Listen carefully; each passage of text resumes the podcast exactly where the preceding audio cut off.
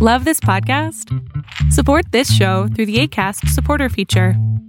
It's up to you how much you give, and there's no regular commitment. Just click the link in the show description to support now. Mom deserves the best, and there's no better place to shop for Mother's Day than Whole Foods Market. They're your destination for unbeatable savings, from premium gifts to show-stopping flowers and irresistible desserts. Start by saving 33% with Prime on all body care and candles. Then get a 15-stem bunch of tulips for just $9.99 each with Prime. Round out Mom's menu with festive rosé, irresistible berry chantilly cake, and more special treats. Come celebrate Mother's Day at Whole Foods Market. Here's a cool fact a crocodile can't stick out its tongue. Another cool fact you can get short term health insurance for a month or just under a year in some states. United Healthcare short term insurance plans are designed for people who are between jobs, coming off their parents' plan, or turning a side hustle into a full time gig. Underwritten by Golden Rule Insurance Company, they offer flexible, budget friendly coverage with access to a nationwide network of doctors and hospitals. Get more cool facts about United Healthcare short term plans at uh1.com.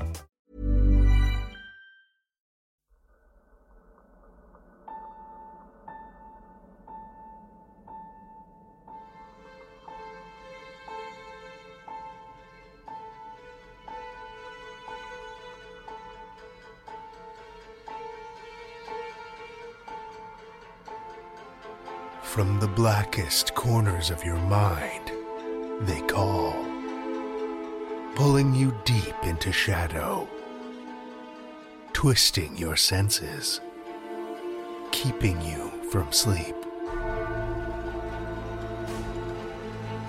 It's time to face your darkest fears. This is Tales to Terrify.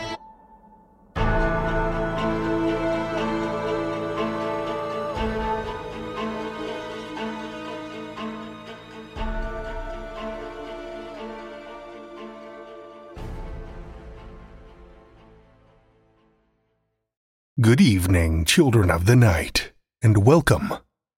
Hard to believe that we're only one episode away from Christmas. I hope you're prepared because I sure am not. Next week, we'll have an extra long classic tale for you featuring a whole host of familiar voices. An extra festive little fright to help you settle into the season. Speaking of the spirit of the season, Thank you so much to Kyra for joining us behind the veil and supporting us on Patreon. Your generosity is the best gift we could ask for this holiday.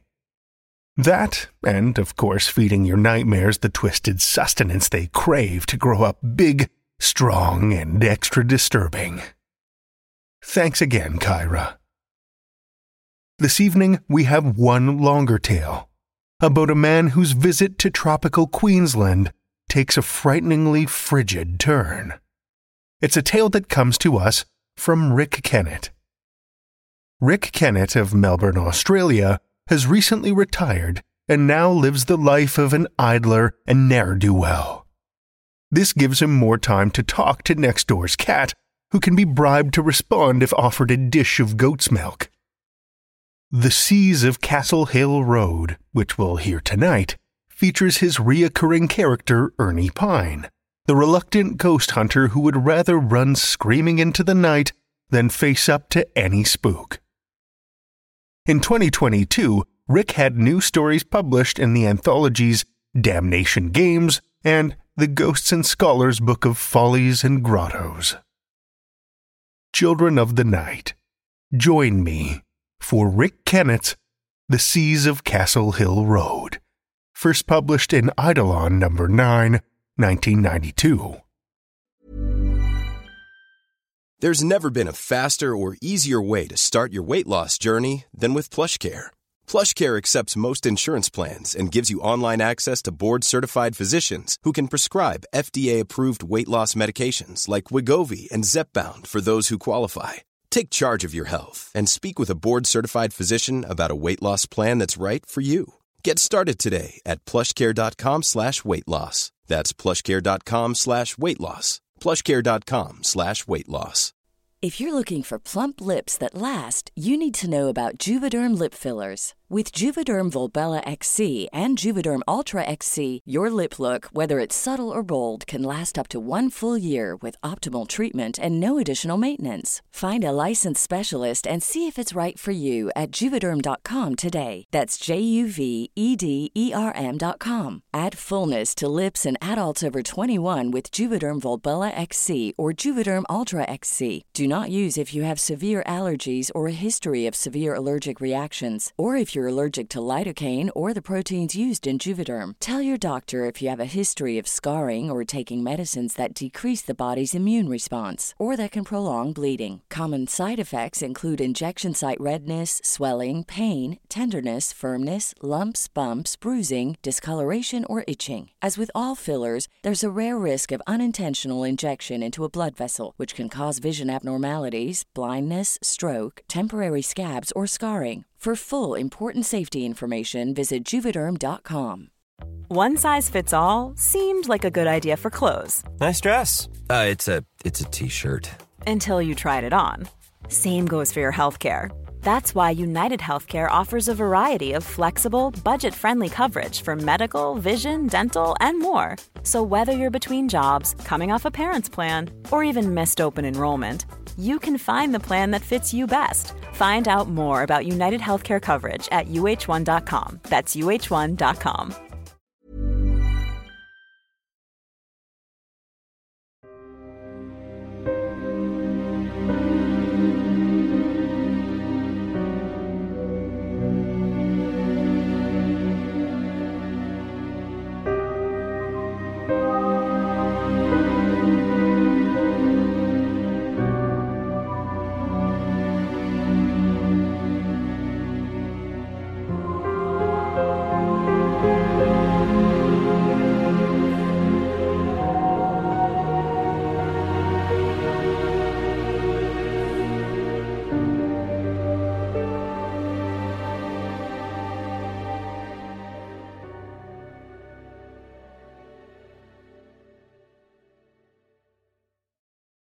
The sound of the sea came through the open window. I sat up in bed listening, knowing it was a good 40 kilometres to the coast. I was up from Melbourne, staying a couple of weeks in Queensland with my friend Sonia Van Hoven, recuperating from pneumonia.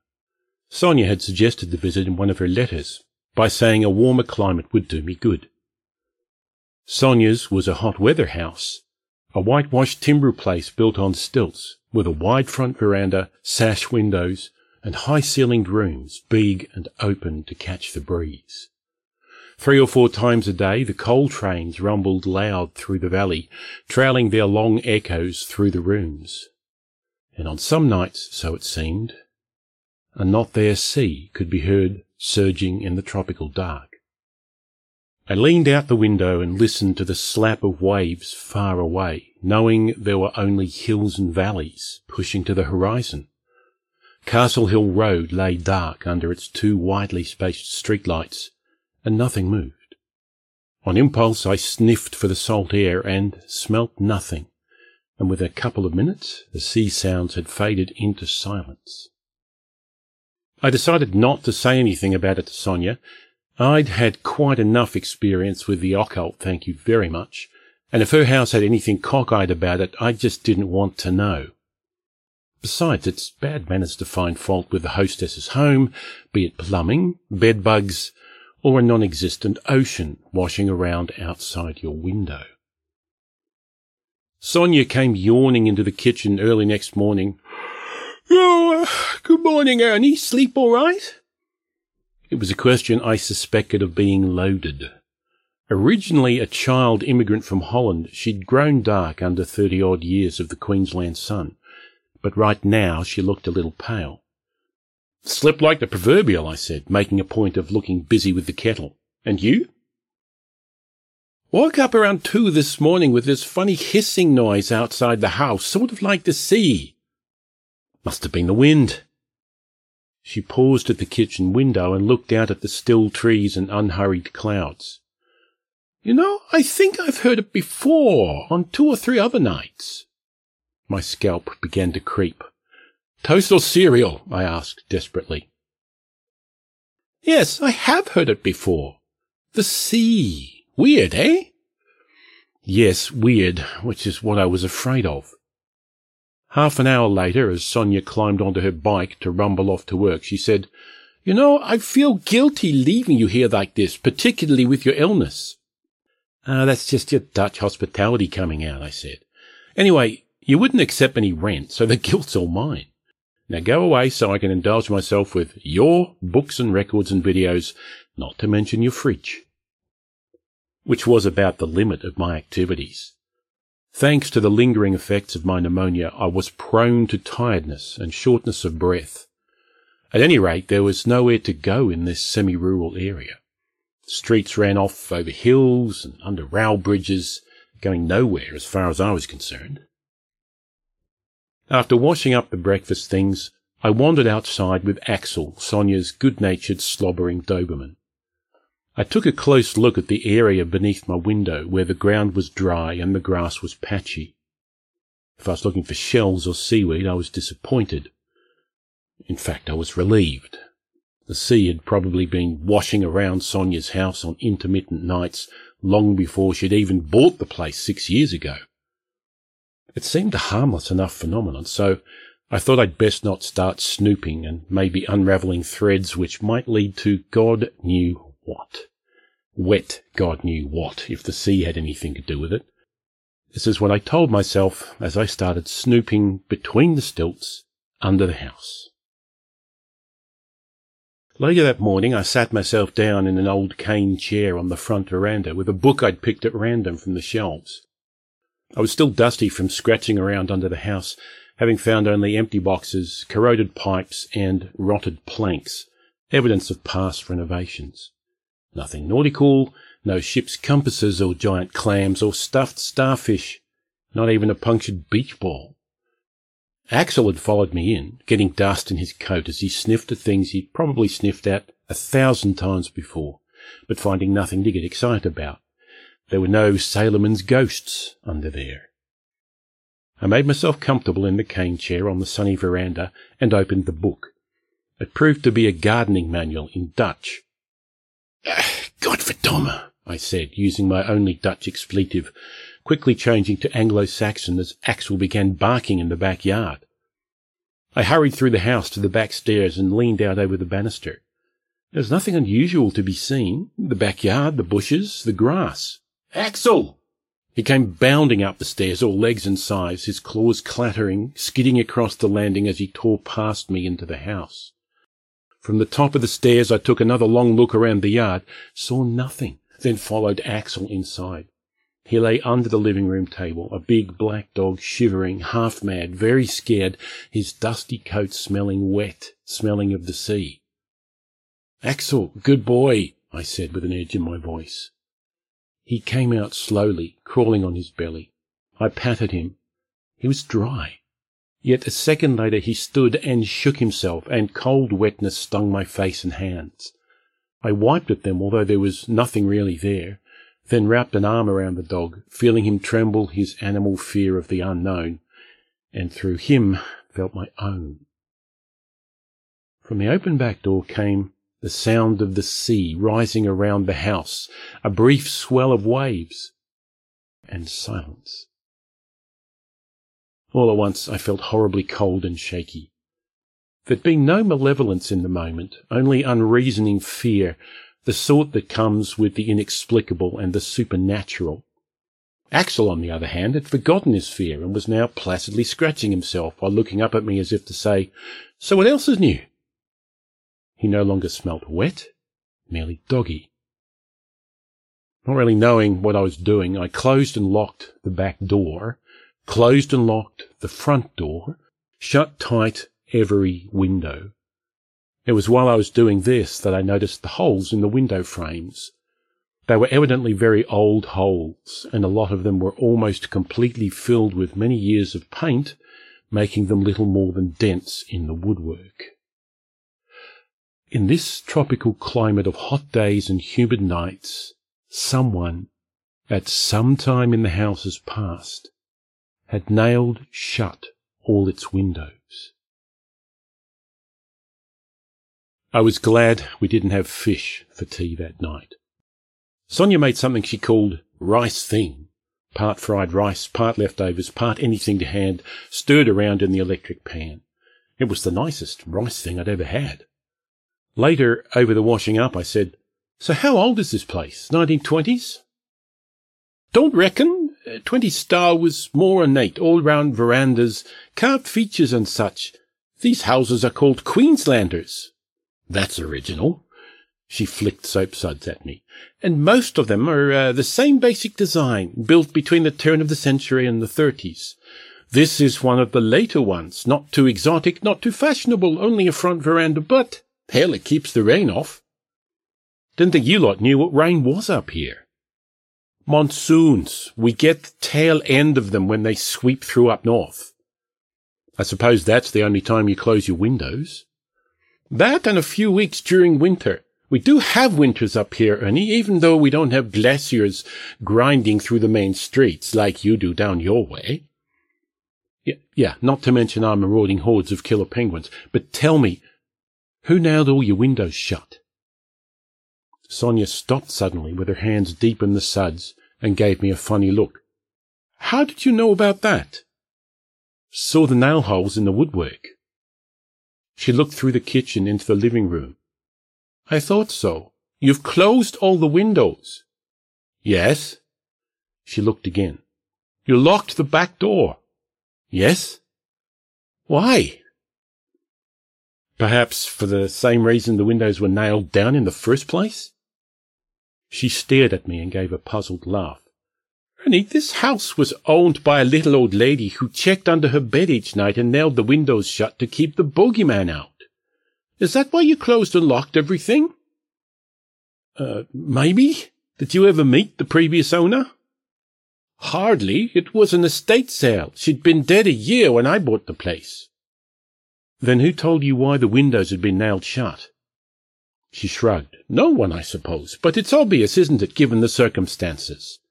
She took a corner of the tea towel I was wiping dishes with and dried her hands. What are you getting at? Why the interest in the windows? because I think your house is haunted. Come into the living room. I racked my last dish and followed her through. We sat down and Sonia said, Ghosts? That was a hard question to answer. It was such a vague term. So I told her about the sea sounds. That, she said, that's just the wind in the trees making freak noises now and then. I've heard it a couple of times myself. I told her how terrified Axel had been, how he'd acted as if he was soaking wet even though he was dusty dry. Sonia called to him and the big Doberman lumbered over. Are you sure, Ernie? She stroked Axel's back. He seems all right. He wasn't this morning, and neither was I. I hesitated. Sonia, we've been friends for a number of years now, and we've many things in common bikes and travel and music and films and how I tried to learn Dutch once along with other interests we share. And although the supernatural isn't one of them, uh, you sound like you're proposing to me, Ernie. Huh? Yeah, I, I was sounding that way, which didn't make things any easier. No, no, no, no, no. It's just that. I hesitated again, then quickly said, Sonia, I think I better leave. Leave? Why? What do you mean, why? Haven't I just been telling you? Whether you believe it or not, your house is haunted, and I don't want to know about haunted houses anymore. I've had too many bad experiences with things like that. But the worst bit is I know myself too well. If I stay here, I'll start snooping, and if I don't find anything, I'll go crazy, and if I do find something, I'll start digging and probing at it till it turns nasty. It's what's happened before. Why should it be any different this time? Okay, okay, she said, I'll grant you your ghostly sea. But how can that hurt you? Axel apparently came in contact with it, and he seems all right. She scratched him under the chin, and his tail wagged. That's just it. In the last six years, you've heard the sea two, three times, right?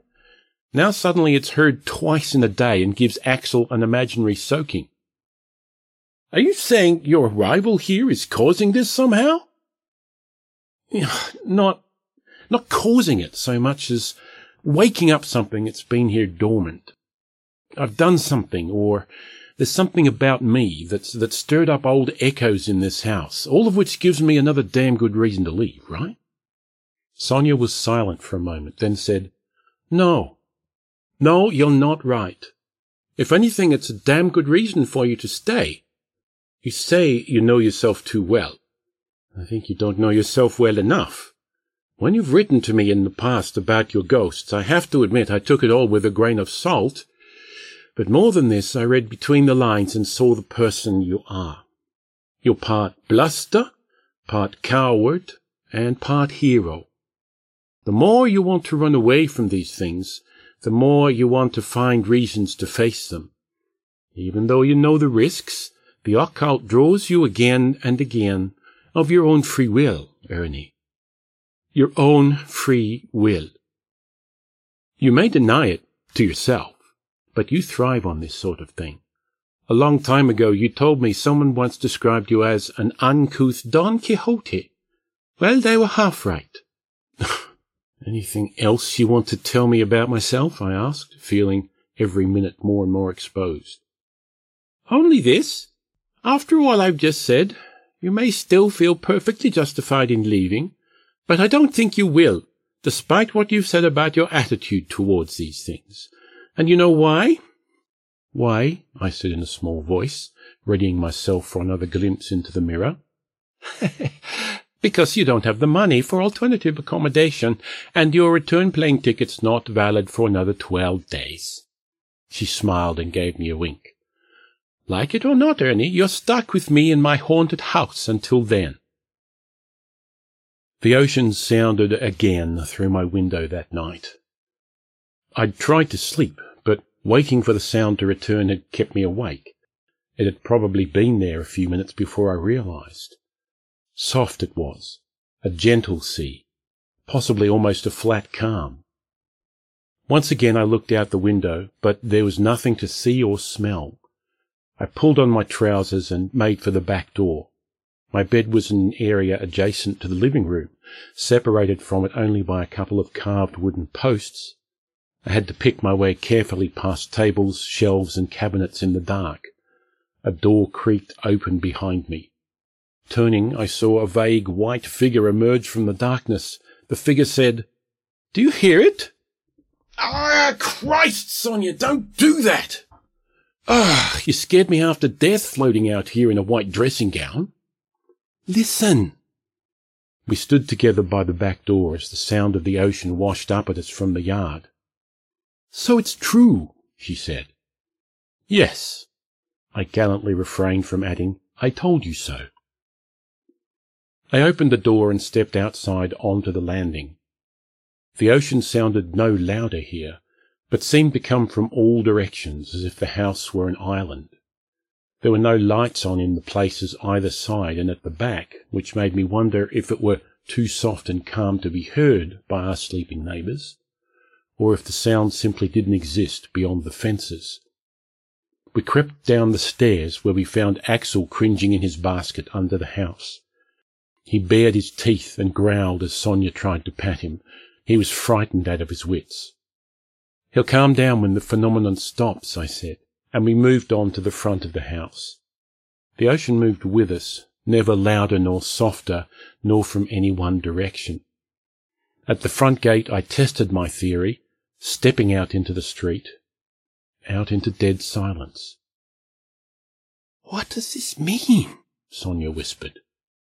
God knows, I whispered back. We re-entered the front yard, re-entered the sound of the ocean to find the air had grown bitterly cold.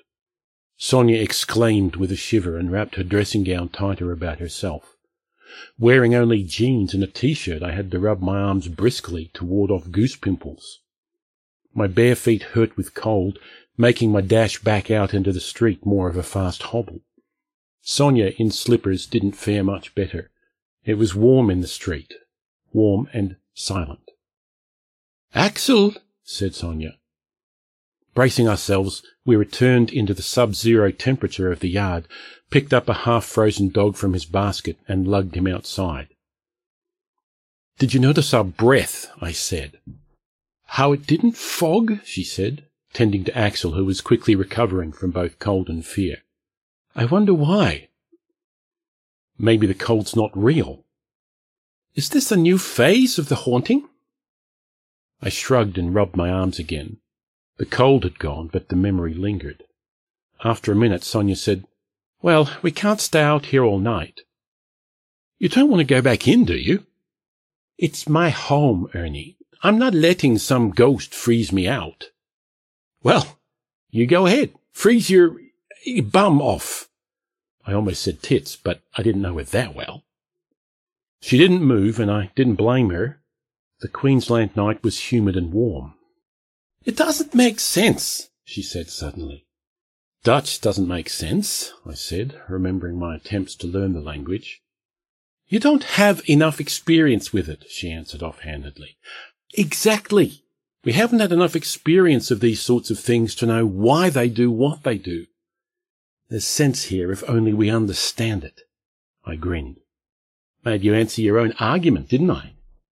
Je bent ook zo'n slimmerik. What's that mean? Never you mind. She ducked her head quickly through the gate. The sea's still there and it's still freezing. Is there a thermometer in the house? On a nail by the back door, but why do you want a thermometer? Aren't your goose pimples evidence enough? I, I just want to find out how cold it is, or at least see how real this cold is. Bracing myself, I belted into the yard, hitting the cold like a brick wall. My feet were two lumps of numbness by the time I got to the back door, where the thermometer read a comfortable 22 degrees Celsius. Yet even as I looked at it, my teeth chattering, my nose beginning to leak, I felt the air grow warm again, and with this the ocean faded into silence. But a second before it did, I thought a new sound crossed it, a low mutter like the distant hubbub of human voices. The house had no fireplace nor any sort of fixed space heater, but Sonia was able to dig out a one bar electric job from somewhere just to be on the safe side. I'd brought a jumper up with me on my tropical holiday, probably out of habit, and before returning to bed that night, I laid it out where it could be grabbed in a hurry. Sonia, I want to go into town with you tomorrow. Why? Research. I want to find out the what, where, and why of who owned this house before you, right back to when it was built and what was on the land before that. Are you expecting more phenomena? Yes, I think this thing has only just begun. Your pneumonia and riding bikes even on warm days don't mix well. Why not take the train? Because the station's too far for me to walk in my condition. I'd be out of breath before I got halfway. Anyway, I'll go stir crazy if I don't get back on the road soon, and besides, it'll give me a flimsy excuse to hold you round the hips. She muttered something about typical male, adding that I could hold on to the grab rail like everyone else, which is what I did. Another awful truth revealed itself the next morning when we biked into Brisbane. After 16 years of motorcycling, I still didn't know how to ride properly on the back, leaning when I shouldn't and not leaning when I should. Sonia spent the whole ride screaming at me over her shoulder while trying not to wobble through corners. Ernie, she said, propping a machine in the Ann Street motorcycle car park. You're a dear friend, but you're a shit pillion. Heading off to her office, she left me, properly admonished, to make my way to my first stop, the registry of births, deaths, and marriages. People think ghost hunting is all bell, book, and candle. Well, only up to a point. The use of magic, technology, and common sense all come into it, along with holding lonely vigils in dark places with your nerves strung out to breaking point. Most of the time, however, it's poking around in archives and libraries, arming yourself with knowledge. The deed to Sonia's house had named a Mrs. Emma Milstead as the previous owner. She had in fact built the house in 1931 on vacant land subdivided from an old dairy farm, whose title went back under a single family's name to early settlement days. An hour's searching in the archives discovered little about any of the previous owners, and all I found of Emma Milstead was a death certificate, which gave her date of death, which Sonia probably would have been able to tell me for free. Under cause of death, I hoped to find a lead. Uh, drowned, lost at sea, eaten by a shark. Something, anything.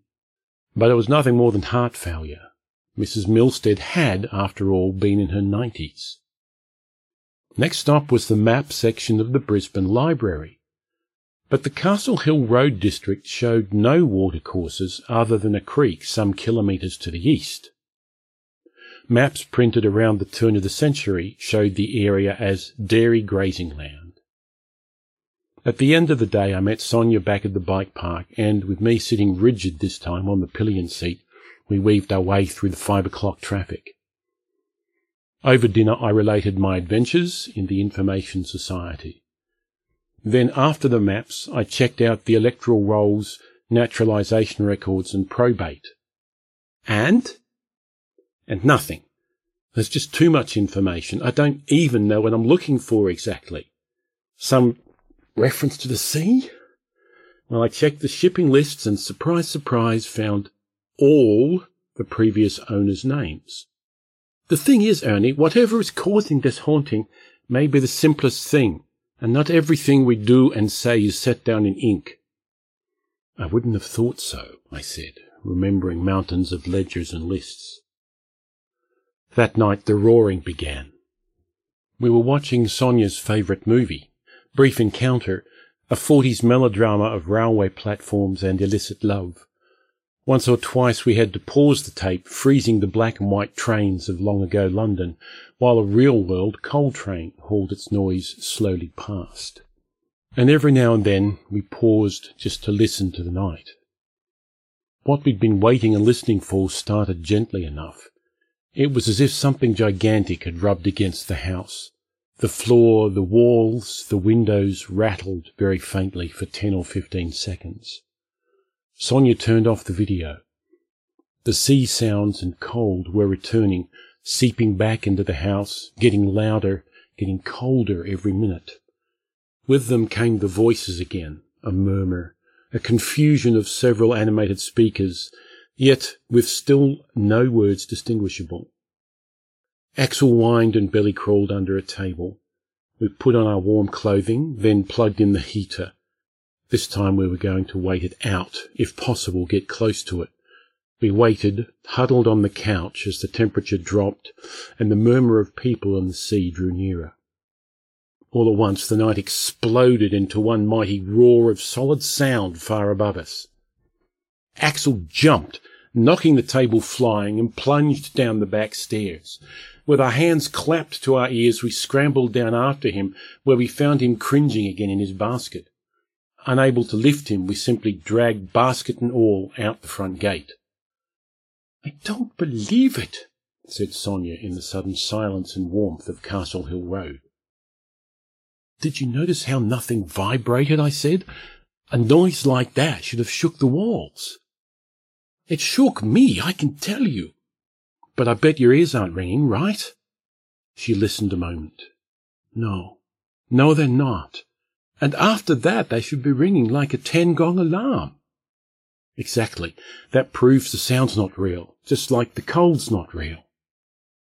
Sonia knelt down, patted Axel, and whispered reassuringly to him. It must be a replay of something, I thought aloud. Sonia looked up from the dog. Of something that happened here? In my house? Don't think so. It never gets that cold here, so you keep telling me. No, something's been brought into your house, probably a long time ago and from far away. It's laid dormant until now because for some reason I've set it off. Anyway, what could have been in the house that'd make that sort of noise? Sounds like steam. You mean from a train? The line never came up here, did it? I mean from a ship. The ship that brought my family out from Holland let off steam once, and it sounded just like that. One hell of a noise. It's something you don't forget, particularly not when you're a five-year-old. Yes, and it fits in with the sea, a ship blowing off steam. I ducked my head through the gate. The cold was still there, the roar was still there, loud enough to wake. I refused to finish the thought. Sonia, Why did your ship blow off steam? My dad said there'd been a problem with one of the boilers. She smiled at the memory. You know, I thought we were. She stopped suddenly, her smile disappearing. She whispered, I, I thought we were sinking. We both looked through the gate again with what would have to have been the weirdest thought. Was there a ship sinking there in the yard? One o'clock. I lay on my bed, waiting, listening, trying to go to sleep, going nowhere. The night was silent and humid again. But it couldn't be guaranteed to stay that way. There was nothing to say the phenomenon was limited to one performance per night. And there was nothing to say it wouldn't happen again once morning came. It had happened once already during the day. It could happen again at any time. Just before two, I fell asleep and drifted into a confused dream of slowly approaching doom and discordant music. Wood grated on wood, slamming. I jumped awake, fright stinging through my nerves. The noise echoed into silence. The room was still. No cold, no ocean sounds. But down the far end of the room, a vague figure was creeping towards me along the wall. It stopped at the middle window of the room, reached up and slammed it shut. As it moved and turned towards the last window by my head, I saw it was Sonia. I called to her, but she paid no attention. She was sleepwalking. I've often heard it's dangerous to wake a sleepwalker, though it's never said why. And as I'd only heard this in movies, I'd always considered it just so much Hollywood crud. But as she approached, I felt less sure of myself. If this was a new development, it meant the phenomenon had changed from external mental projections to something intensely internal, though what that in turn meant was beyond me. Nevertheless, here was a chance to get some answers. Sonia stood now by the last window, staring out with eyes I was sure saw nothing of the real world. Her face was relaxed and expressionless. Her hands lay lightly on the sill. Who are you? I asked quietly. She made no reply. Are you Emma? Still nothing. If this was a replay of past events, talking to her would be as productive as talking to a movie screen. I tried a different tack. Sonia, Sonia, this is Ernie. What do you see? Make that wretched crying stop! She said suddenly in a voice not her own. Make it stop! A tear formed in her right eye and trickled down her cheek. It was more than I could stand to see.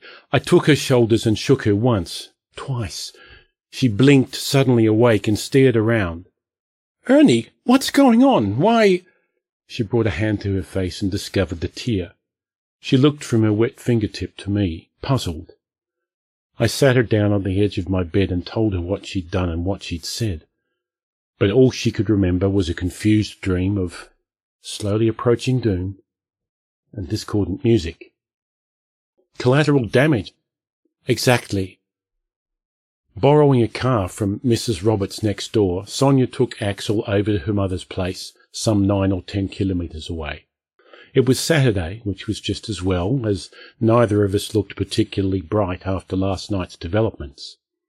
Axel, on the other hand, was sticking his head out the car window and happily slobbering, a far cry from the cringing, whining mess he became at each manifestation, a victim of something he could never understand. Collateral damage, I said, recalling a bit of military doublespeak for civilian casualties. Exactly, said Sonia, and drove him off to safety. Now it was just the combatants, or at least for the moment a combatant, very singular, after doing the breakfast dishes, I sat down and tried to read, but my attention kept straying. I couldn't find interest in a video or record. There was a sense of waiting in the house which was getting oppressive. Activity, I said to myself, and looked for where Sonia hid the hoover.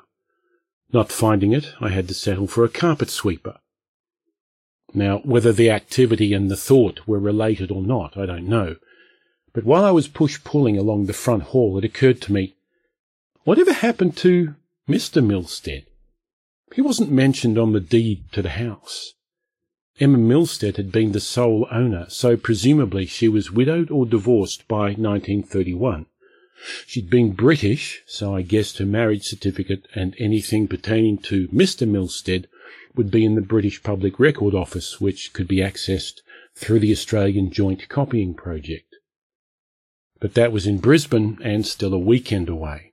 There was nothing to be done until then, or so I thought.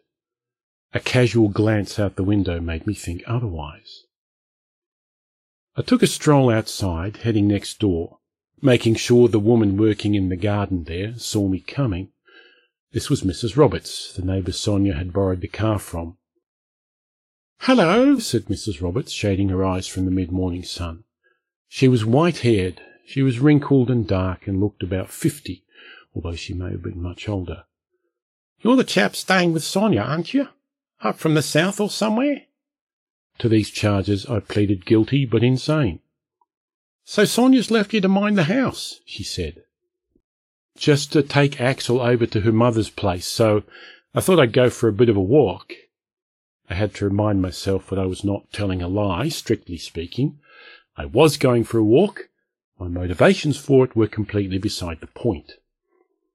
We got talking then, and as unobtrusively as possible, I moved the conversation around to the previous owner of Sonia's house.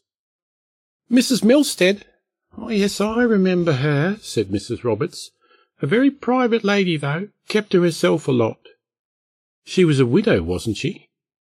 Oh, I had the impression from what little she let me know that her husband had died very early on and she never remarried. And she died in the house?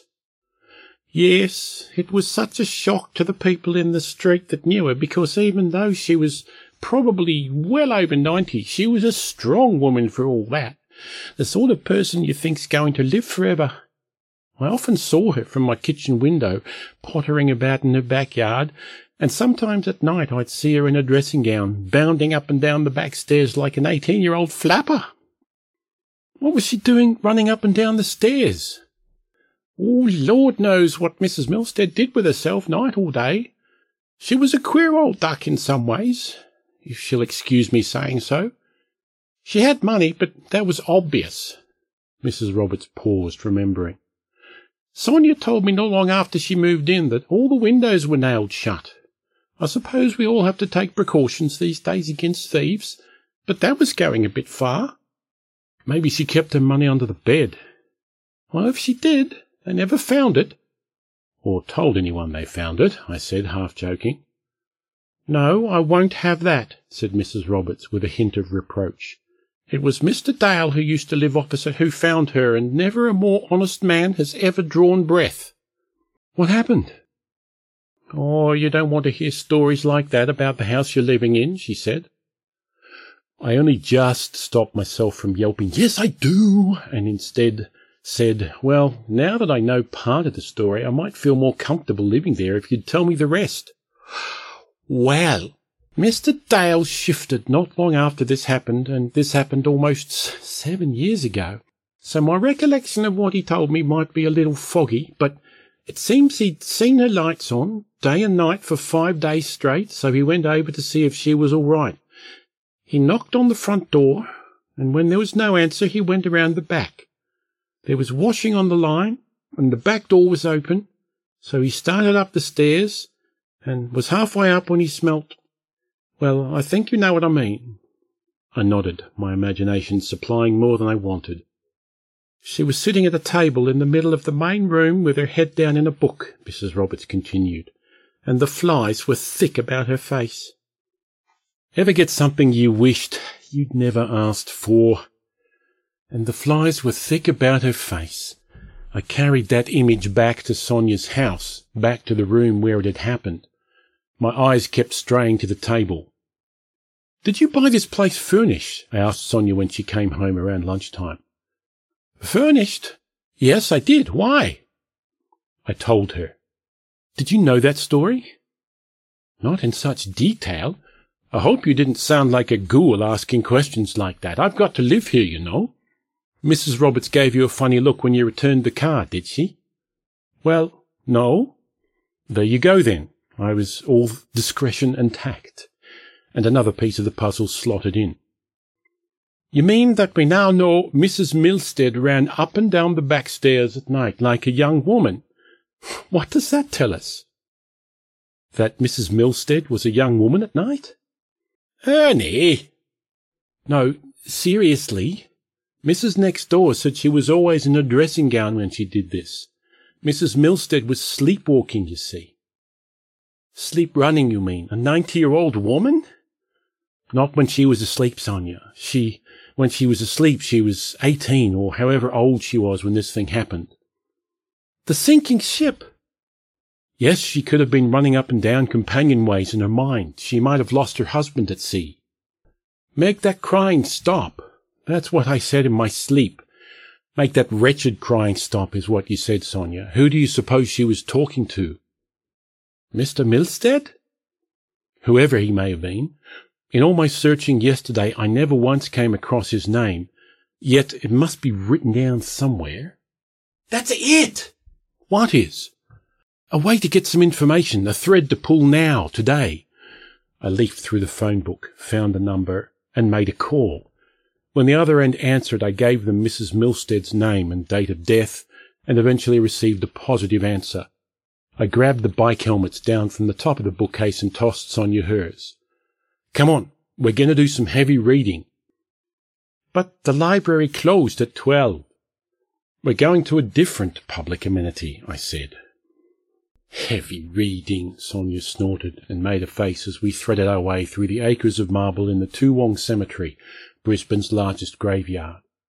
It terraced over hillsides and checkered into thickly wooded areas, tombstones, mausoleums, obelisks, statues, and somewhere amongst them lay Mrs. Emma Milstead. The cemetery's administration office had left Mrs. Milstead's burial record at the front desk as I'd requested in my phone call, and we were able to find the grave's location on a map of the place immediately we arrived. It had been a bit of luck finding the cemetery where Mrs. Milstead was buried straight away, she could have been buried at any of the smaller graveyards, like the one five kilometres south of Castle Hill Road, where Sonia's father was interred.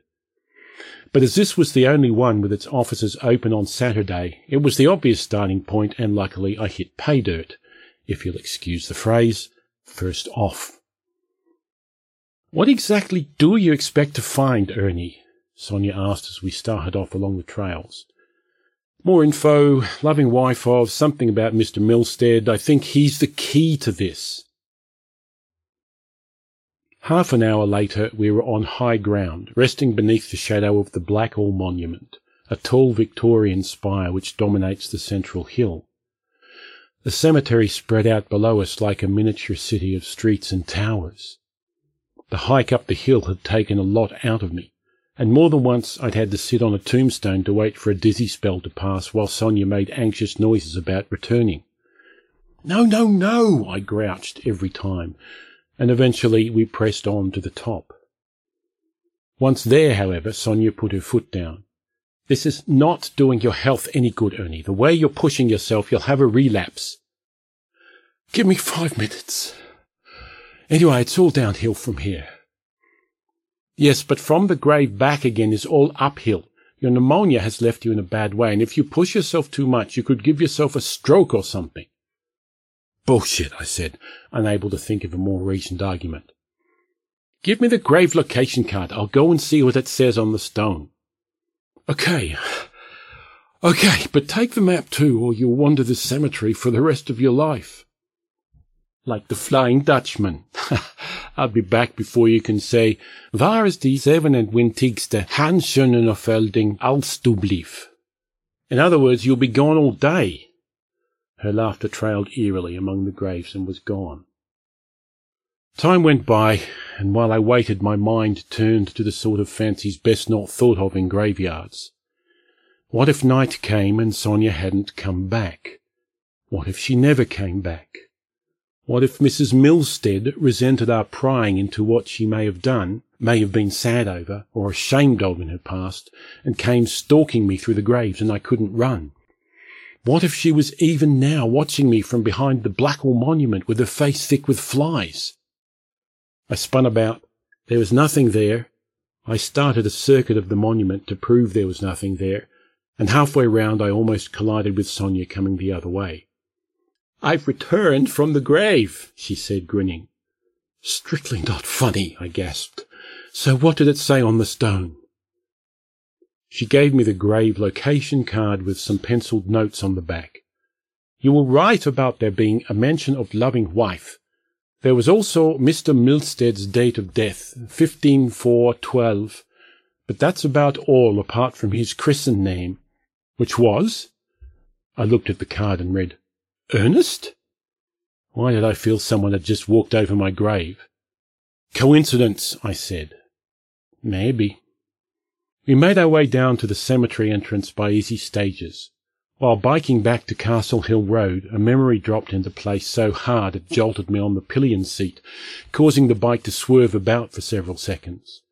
When she had it under control again, Sonia slid it to a stop in the gravel, lifted her visor, and got ready to abuse me in English, Dutch, and any other language to hand.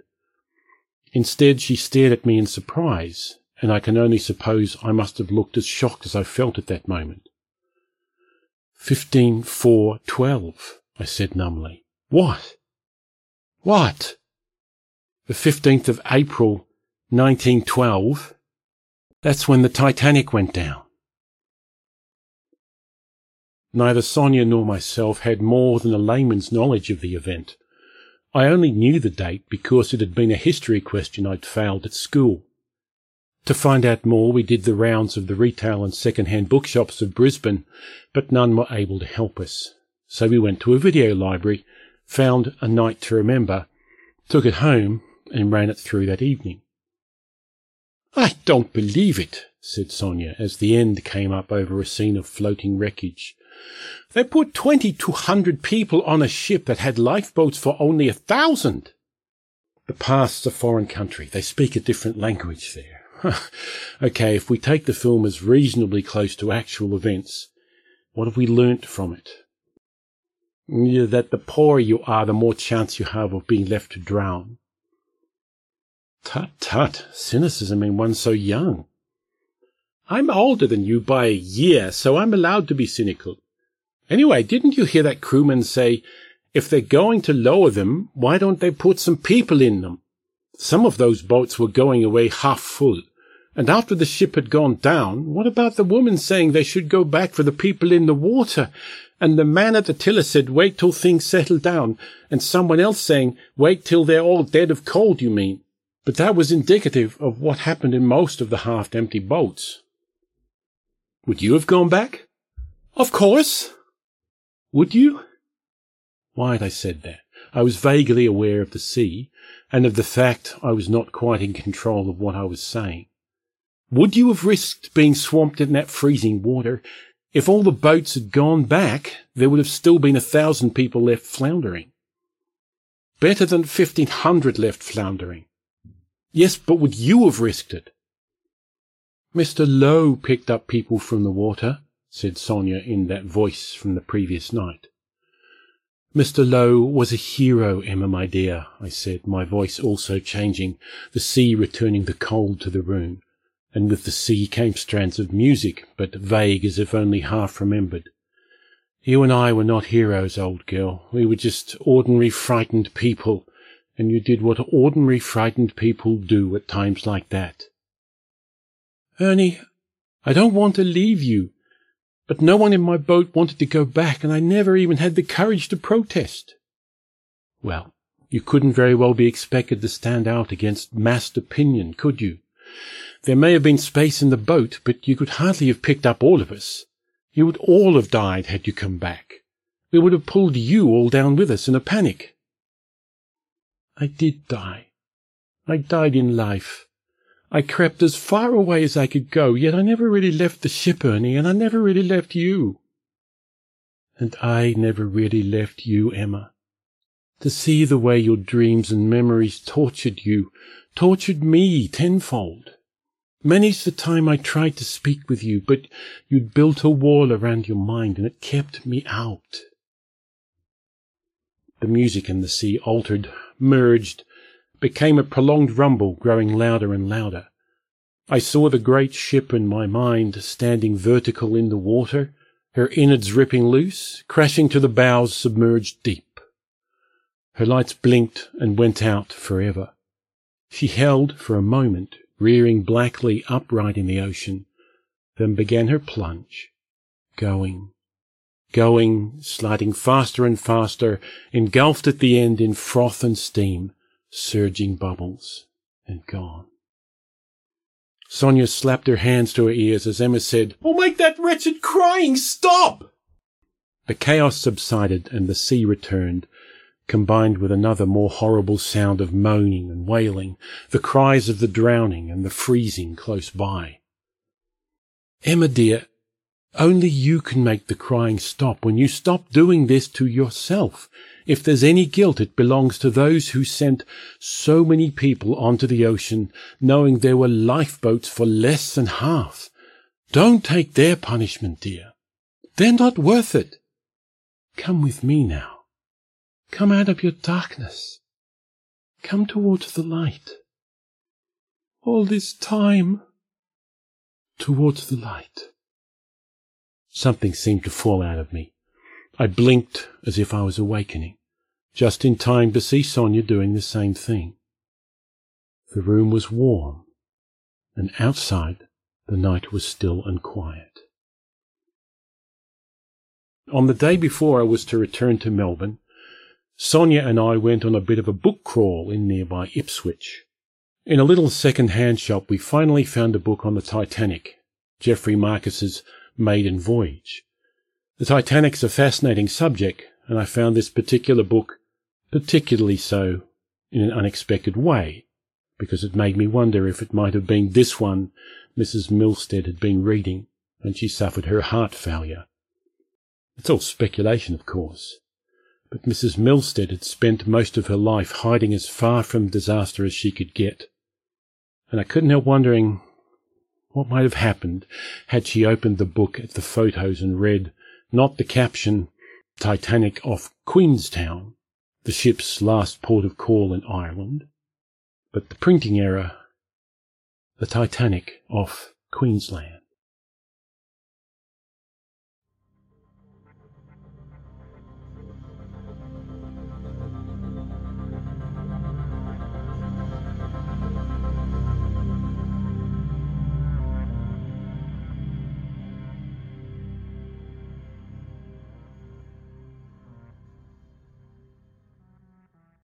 That was Rick Kennett, The Seas of Castle Hill Road, as read by Graeme Dunlop.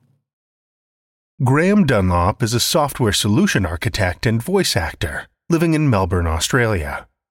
He is the co editor of the fantasy podcast, Podcastle, and used to host the YA podcast, Cast of Wonders. He occasionally tweets as at Kibitzer on Twitter. Thank you, Graeme.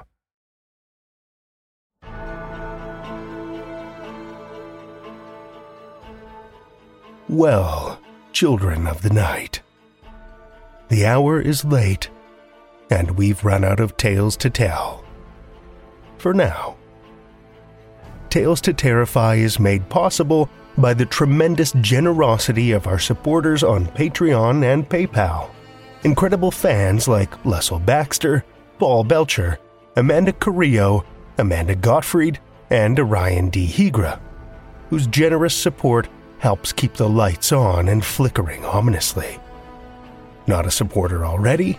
Head over to patreon.com slash tales to terrify, where you'll find all kinds of perks, like ad-free episodes, bonus content, and one-of-a-kind collectibles and merch packs.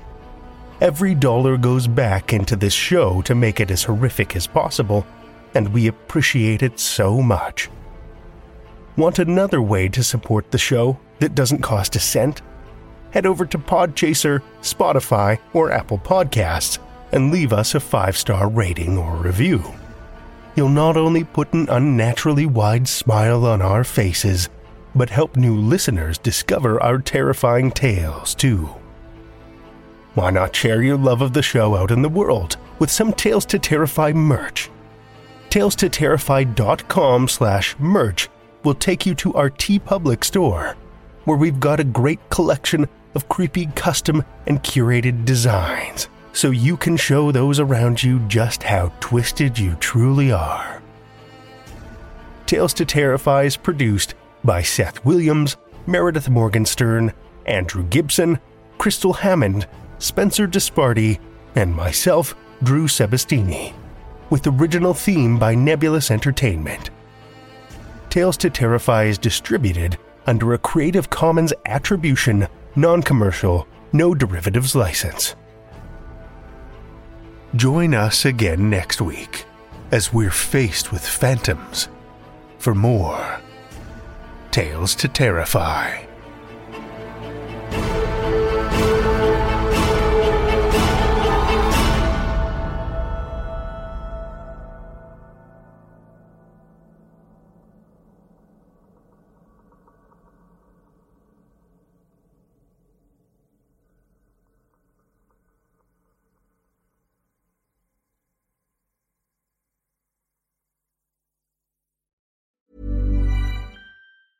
Mom deserves the best, and there's no better place to shop for Mother's Day than Whole Foods Market. They're your destination for unbeatable savings, from premium gifts to show-stopping flowers and irresistible desserts. Start by saving 33% with Prime on all body care and candles. Then get a 15-stem bunch of tulips for just $9.99 each with Prime. Round out Mom's menu with festive rosé, irresistible berry chantilly cake, and more special treats. Come celebrate Mother's Day at Whole Foods Market.